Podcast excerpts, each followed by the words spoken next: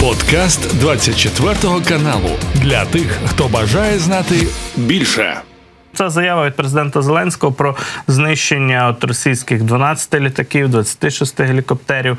Е, очевидно, стосується якраз ударів далекобійним нашим озброєнням по аеродромах. Там про Бердянськ йшла мова, там біля Луганська був об'єкт і інші інші об'єкти в Криму. Так само е, тут же сукупно це от така кількість от ворожої авіаційної техніки, яка була або сильно пошкоджена, або знищена за словами президента. Е, чи раніше вже ці дані, скажімо так, офіційно були підтверджені? І бачимо, що нам очевидно в такому випадку потрібно більше такої зброї, аби обходити російські системи захисту ППО РЕП і наносити такі удари, що росіяни відразу ж навздогін питання зробили висновки із е, тих операцій збройних сил України. Звісно, ми маємо розуміти, що е, росіяни завжди роблять висновки особливо коли мають суттєві втрати. Як правило, це відображається або в відтягуванні тих чи інших е, видів е, систем озброєння там е, глибше в тил, або як мінімум зміна тих чи інших умов по зберіганню техніки. Ось разом з тим, звісно, такі асиметричні відповіді вони є, як правило, завжди дуже болючими, тому що вони призводять до суттєвих втрат по техніці. Ворог це відчуває, і в принципі, якщо ми говоримо саме там про те, яким чином змінити змінилась е, роль авіації в участі в бойових діях саме після тих ударів е, ракетами з касетними боєприпасами, як правило, по аеродромах, то ми бачимо, що е, частота і активність застосування саме там і фронтової авіації, і безпосередньо гелікоптерів, вона на певний час була знижена. Ось і в принципі, ми бачимо, що в тому числі там після збиття декількох одиниць літаків типу за допомогою систем великої дальності протиповітряної оборони, вони так також там на певний час знижувала активність ворога. Разом з тим ми розуміємо, що все ж таки ворог має достатньо велику кількість авіації, і зрозуміло, що для того, щоб е, такі втрати були е, не просто одноразово суттєві, щоб вони постійно змушували ворога боятися і ховати свої літаки, їх в принципі взагалі не використовувати на полі бою. Таких ударів має відбуватися щонайменше по декілька щомісяця. Для цього необхідно зрозуміло мати і необхідні ракети великої дальності, і з іншої сторони необхідно все ж таки, щоб партнери зняли заборону про використання даних ракет по території Росії, а також по аеродромам на території Росії. Також вчора Володимир Зеленський говорив і про результати ППО, е, як працюють наші сили протиповітряної оборони. І от е, зацитую, каже, що якби нам надали ще сім потужних систем ППО, українці не гинули б в Харкові, Одесі і Херсоні. Е, каже, що дуже вдячний за всі системи, так але каже, що чисто по-людськи не розуміє, як хтось може спокійно спати, знаючи, що є ще десятки цих систем, але їх поки не надали Україні. Якщо говорити дійсно про такий захист українського неба, це було це, це дуже важливо і від початку повномасштабного вторгнення багато про це говоримо. І по статистиці того, як працюють наші е, сили ППО, бачимо, що абсолютно більшість е, ракет, дронів вдається збивати, але все ще не всі. Е, чи дійсно цих сім потужних систем були б здатні змінити ну абсолютно на 100% ситуацію в українському небі? Чи все ж таки це такі відносні цифри, і треба підходити до них обережніше? Е, ну, дивіться, якщо ми говоримо конкретно про сім систем, напевне, е, є рішення і розуміння, які міста або об'єкти необхідно ними прикрити. Ось разом з тим, якщо говорити там про 100% збиття повітряне тіла, то ми маємо розуміти, що є декілька факторів, які на це впливають. Перший важливий фактор це безпосередньо е, яка система буде застосовуватися для знищення тієї чи іншої цілі. Другий важливий фактор, ми розуміємо, що у разі, якщо ефективність завдання ударів по одній цілі буде суттєво знижуватися, то ворог швидше за все просто обере якусь іншу ціль, і зрозуміло, що та інша ціль може не мати такого захисту від е, відповідних там балістичних або крилатих ракет, або, наприклад, дронів. Е, інша важлива складова, ми бачимо, що ворог також постійно модернізовує досконалює свою техніку атак, в тому числі це стосується і досить складних маршрутів, яким чином е, ці повітряні засоби досягають там зони дії, яку вони планують уразити. Зрозуміло, як правило, їхня розвідка теж враховує е, зони е, розміщення або локалізації тих чи інших е, систем протиповітряної оборони для того, щоб фактично між ними, між цими системами пролетіти, не залітаючи в зону їх дії. Ось. І виходячи з цього, можна сказати, зрозуміло, що сім систем дозволить як мінімум сім великих міст е, закрити, або принаймні створити такий певний е, бар'єр, який зможе знищувати е, ті чи інші повітряні цілі. Разом з тим, все ж таки маємо розуміти, що якщо ми говоримо, наприклад, про завдання ударів по Харкову, то там використовуються ракети С-300, яких Російська Федерація має на складах зберігання дуже велику кількість. Це в принципі мова йде про зенітні ракети. Вони мають невелику дальність. Разом з тим вони створюють певні проблеми і, як правило, використовуються для завдання терористичних ударів по цивільній інфраструктурі, бо дані ракети є низькоточними. Ось і все ж таки найбільш ефективним засобом протидії цим ракетам. е, Ми розуміємо, що з точки зору захисту зрозуміло є встановлення тих чи інших систем протиповітряної оборони. Що ми говоримо про Петріот, то, наприклад, перехопити одну ракету коштує до 4 мільйонів доларів. Це дуже дорого. Ось е, з іншої сторони, е, найбільш ефективним засобом є знищення саме пускових установок, які ці ракети запускають, тому що їх не так багато насправді на відміну від тих ракет, які зберігаються на складах. І зрозуміло, що зняття заборони по ударів на території Росії, або принаймні там е, так звану буферну зону, тобто 200 кілометрів е, біля кордонів України вглиб Росії, передання необхідної кількості типів озброєння для завдання таких ударів, а також в принципі зняття будь-яких заборон, воно б призвело до того, що Росія просто не могла використовувати такі ракети для завдання ударів по території України. Бо ми розуміємо, ракета С-300 коштує в 10 разів і більше дешевше ніж умовна протиракета до системи Петріот, яка може цю ракету збити.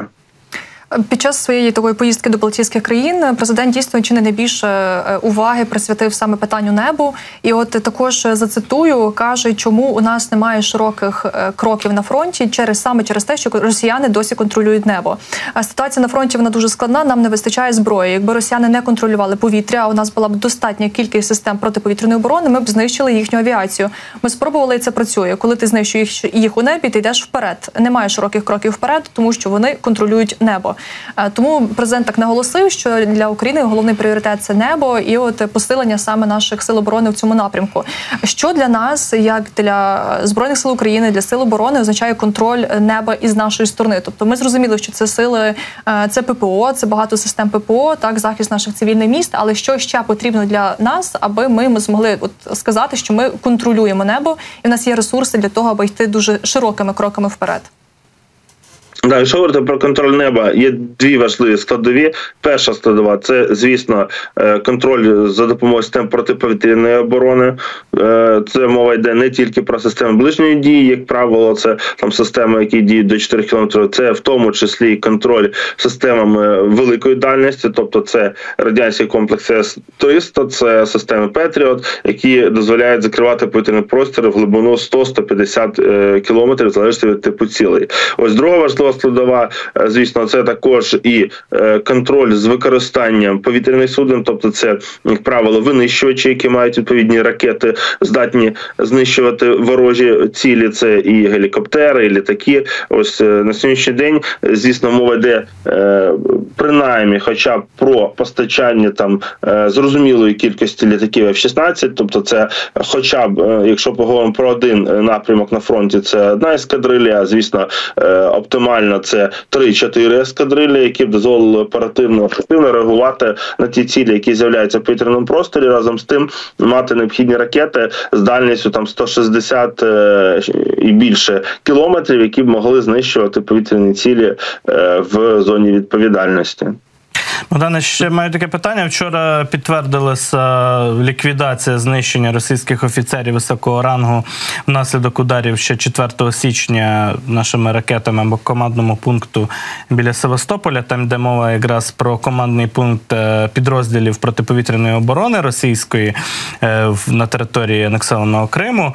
Е, Зокрема, загинув внаслідок цього удару полковник Вадім Ісмагілов, який був командувачем 3-го радіотехнічного полку, е, який входить в свою чергу в 31-шу дивізію ППО. А ця дивізія і цей полк е, серед своїх завдань мають зокрема захист е, Криму від ракетних від повітряних атак е, чи з боку там України, чи з боку інших, скажімо так, е, військ та армій. І оснащені були на, е, скажімо так, на думку Росії, найсучаснішими от системами озброєння і радарами, і С-400 там стояли системи. Системи і так далі. і так далі.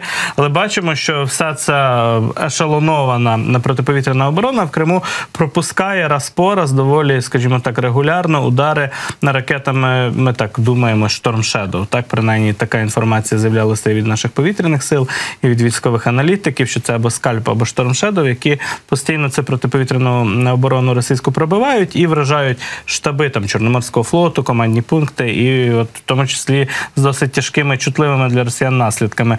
Чи це означає, що це вже ну взагалі незворотній процес, скажімо так, і е, російська ППО себе вже показала на максимумі, і загалом протидіяти от таким викликам, навіть використанням от ракет е, крилатих західного виробництва, частину з яких вони збивають, але не всі, тобто вони загалом на 100% ефективно не здатні.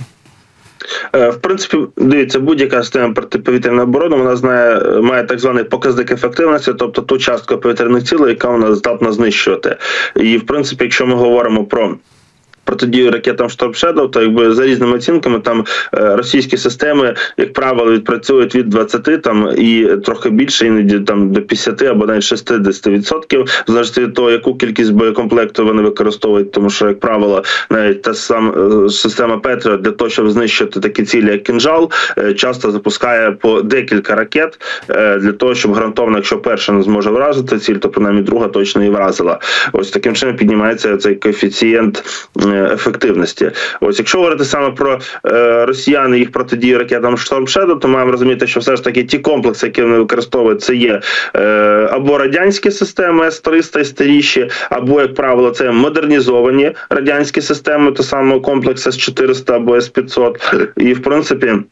Ми бачимо, що е, навіть е, їхнє порівняння раніше, яке вони наводили, що їх комплекс С-500 є аналог американської системи Петріот, він насправді не підтвердився. В першу чергу саме з е, цими коефіцієнтами ефективності протидії е, цілям. Ось якщо ми бачимо такий високий показник пропускання цілей е, тими комплексами, як правило, це йде мова про С-400, які базуються в Криму е, е, росіян, то ми розуміємо, що якщо будуть удари удари завдаватися там не крилатими ракетами, а балістичними, то кількість збитих ракет вона буде ще меншою. Тобто, в принципі, ми бачимо, що на сьогоднішній день важливим є постачання разом із ракетами Storm Shadow і інших типів озброєння, в першу чергу саме балістичних ракет великої дальності, тому що е, вони дозволять е, ефективно вражати ворожі цілі з е, більшим коефіцієнтом проходження системи протиповітряної оборони. Дане ще одне коротке питання на останок. Буквально вчора з'явилася інформація про те, що американська корпорація Lockheed Martin зібрала вже тисячний винищувач п'ятого покоління F-35, новітній винищувач, який американці серійно виготовляють. Тисяча таких літаків вже є. Ну вони давно вже застосовуються, працюють, так би мовити, є на озброєнні не лише американських військ. В той же час в росіян є теж свій винищувач п'ятого покоління, яким вони дуже пишаються. Там недавно Кім Чен Іну показували. Е, йде мова про су 35 Ось ось як він виглядає. Так само літак невидимка, винищувач п'ятого покоління. Їх е, росіяни ну з великими муками збирають. Дуже багато років вони намагалися налагодити серійне виробництво. В 19-му році таки після численних переносів е, це зробили. Почали серійно виготовляти. От минає вже 5 років, фактично. З того часу 15 всього літаків су 35 От тисяча американських F-35 росіян су су 57 перепрошую, су 57 п'ятого покоління у росіян всього 15 е, літаків. Е, і власне це багато чого говорить очевидно про спроможності російського оборонпрому, зокрема авіаційної галузі. Чому так е, ну не вдається, власне кажучи, зрештою нам би на нас це влаштовує цілком, що росіяни так повільно ці су 57 збирають свої новітні літаки. Але чому, власне кажучи, що стоїть на заваді? От потужному серійному виробництву російського російського авіапрому, зокрема от військового, от таких от літаків сучасних. Ну, в першу чергу мова йде про існуючі санкції, які введені проти е, військово-промислового комплексу Російської Федерації, в тому числі е, проти його компоненти. Тому що якщо ми говоримо про су 57 то це літак, який суттєво залежить від західних комплектуючих. Тобто ми розуміємо, що залежить від того, там чим більш сучасніший літак і більш сучасні технології він використовує, то як правило дуже часто він залежить від інших країн. Ось якщо ми говоримо саме про су 57 то там частка наземних комплектуючих в ньому е, вона на сьогоднішній день невідома. Разом з тим ми розуміємо, що явно вона там, е, як і в більшості цивільної авіації російської сучасної, вона складає 50 і більше відсотків. Ось якщо ми говоримо, звісно, про більш старіші літаки, наприклад, ті самі е, Су-35 або е, Су-30, то як правило, там мова йде, що це фактично є радянський літак Су-27, який е, десь точково модернізували, трошки покращили ті чи інші характеристики і оновили електроніку. Ось на відміну від Су-57, який в принципі проектувався як більш сучасний літак, і зрозуміло, він має велику кількість е, нових компонентів, е, які, звісно, і призводять до того, що Росія просто не може їх збирати в е, великій кількості у зв'язку з. Е, Проблемами з доступом до комплектуючих, е, в тому числі для підтримання існуючих літаків. Адже е, одна складова це збудувати літак, а інша важлива складова, ми розуміємо, що це літак для того, щоб він експлуатувався, необхідно постійно забезпечити його запасними частинами, ремонтними комплектами. А існуючи в умовах санкцій, це є відносно складно. Ось, крім того, якщо ми говоримо саме про су 57 то ми розуміємо, що такі нові сучасні компоненти е, не завжди готові ділитися, в тому числі і не тільки країни заходу, тому що навіть той самий Китай, все ж таки, по якимось компонентам і ресурсам Росія має е, доступ до них. З іншої сторони, е, Китаю також не потрібний сильний сусід, який матиме сучасне озброєння, яке буде або паритетним до китайської зброї, або принаймні. Е, якщо ми говоримо про якісь характеристики, то її перевершувати. То зрозуміло, що е, і навіть Китай не буде допомагати будувати якісь е, суперсучасні літаки Росії, тому що це просто йому невигідно. Ну, зрештою, в китайців дійсно є свої винищувачі п'ятого покоління, J-20, і вони там і інші, там четвертий, четверте плюс покоління, п'яте. От і вони теж змагаються з росіянами, скажімо так, на цій ниві. Ясно, що їм не вигідно, щоб от в росіян був цей літак у великій кількості. Але ну ці показники промовисті: тисяча F-35, 15 Су-57. Це от різниця у потужностях і можливостях от двох структур військової промисловості з боку Сполучених Штатів, з боку Росії. Тут, як то кажуть, щот на табло, як росіяни часто люблять повторювати. Богдане, дякую дуже за включення, за те, що прокоментували цю таку специфічну, цікаву технологічну тему, авіацію, системи ППО. Богдан Долінці з нами був на зв'язку. Це був подкаст для тих, хто бажає знати більше. Підписуйся на 24 канал у Spotify, Apple Podcast і Google Podcast.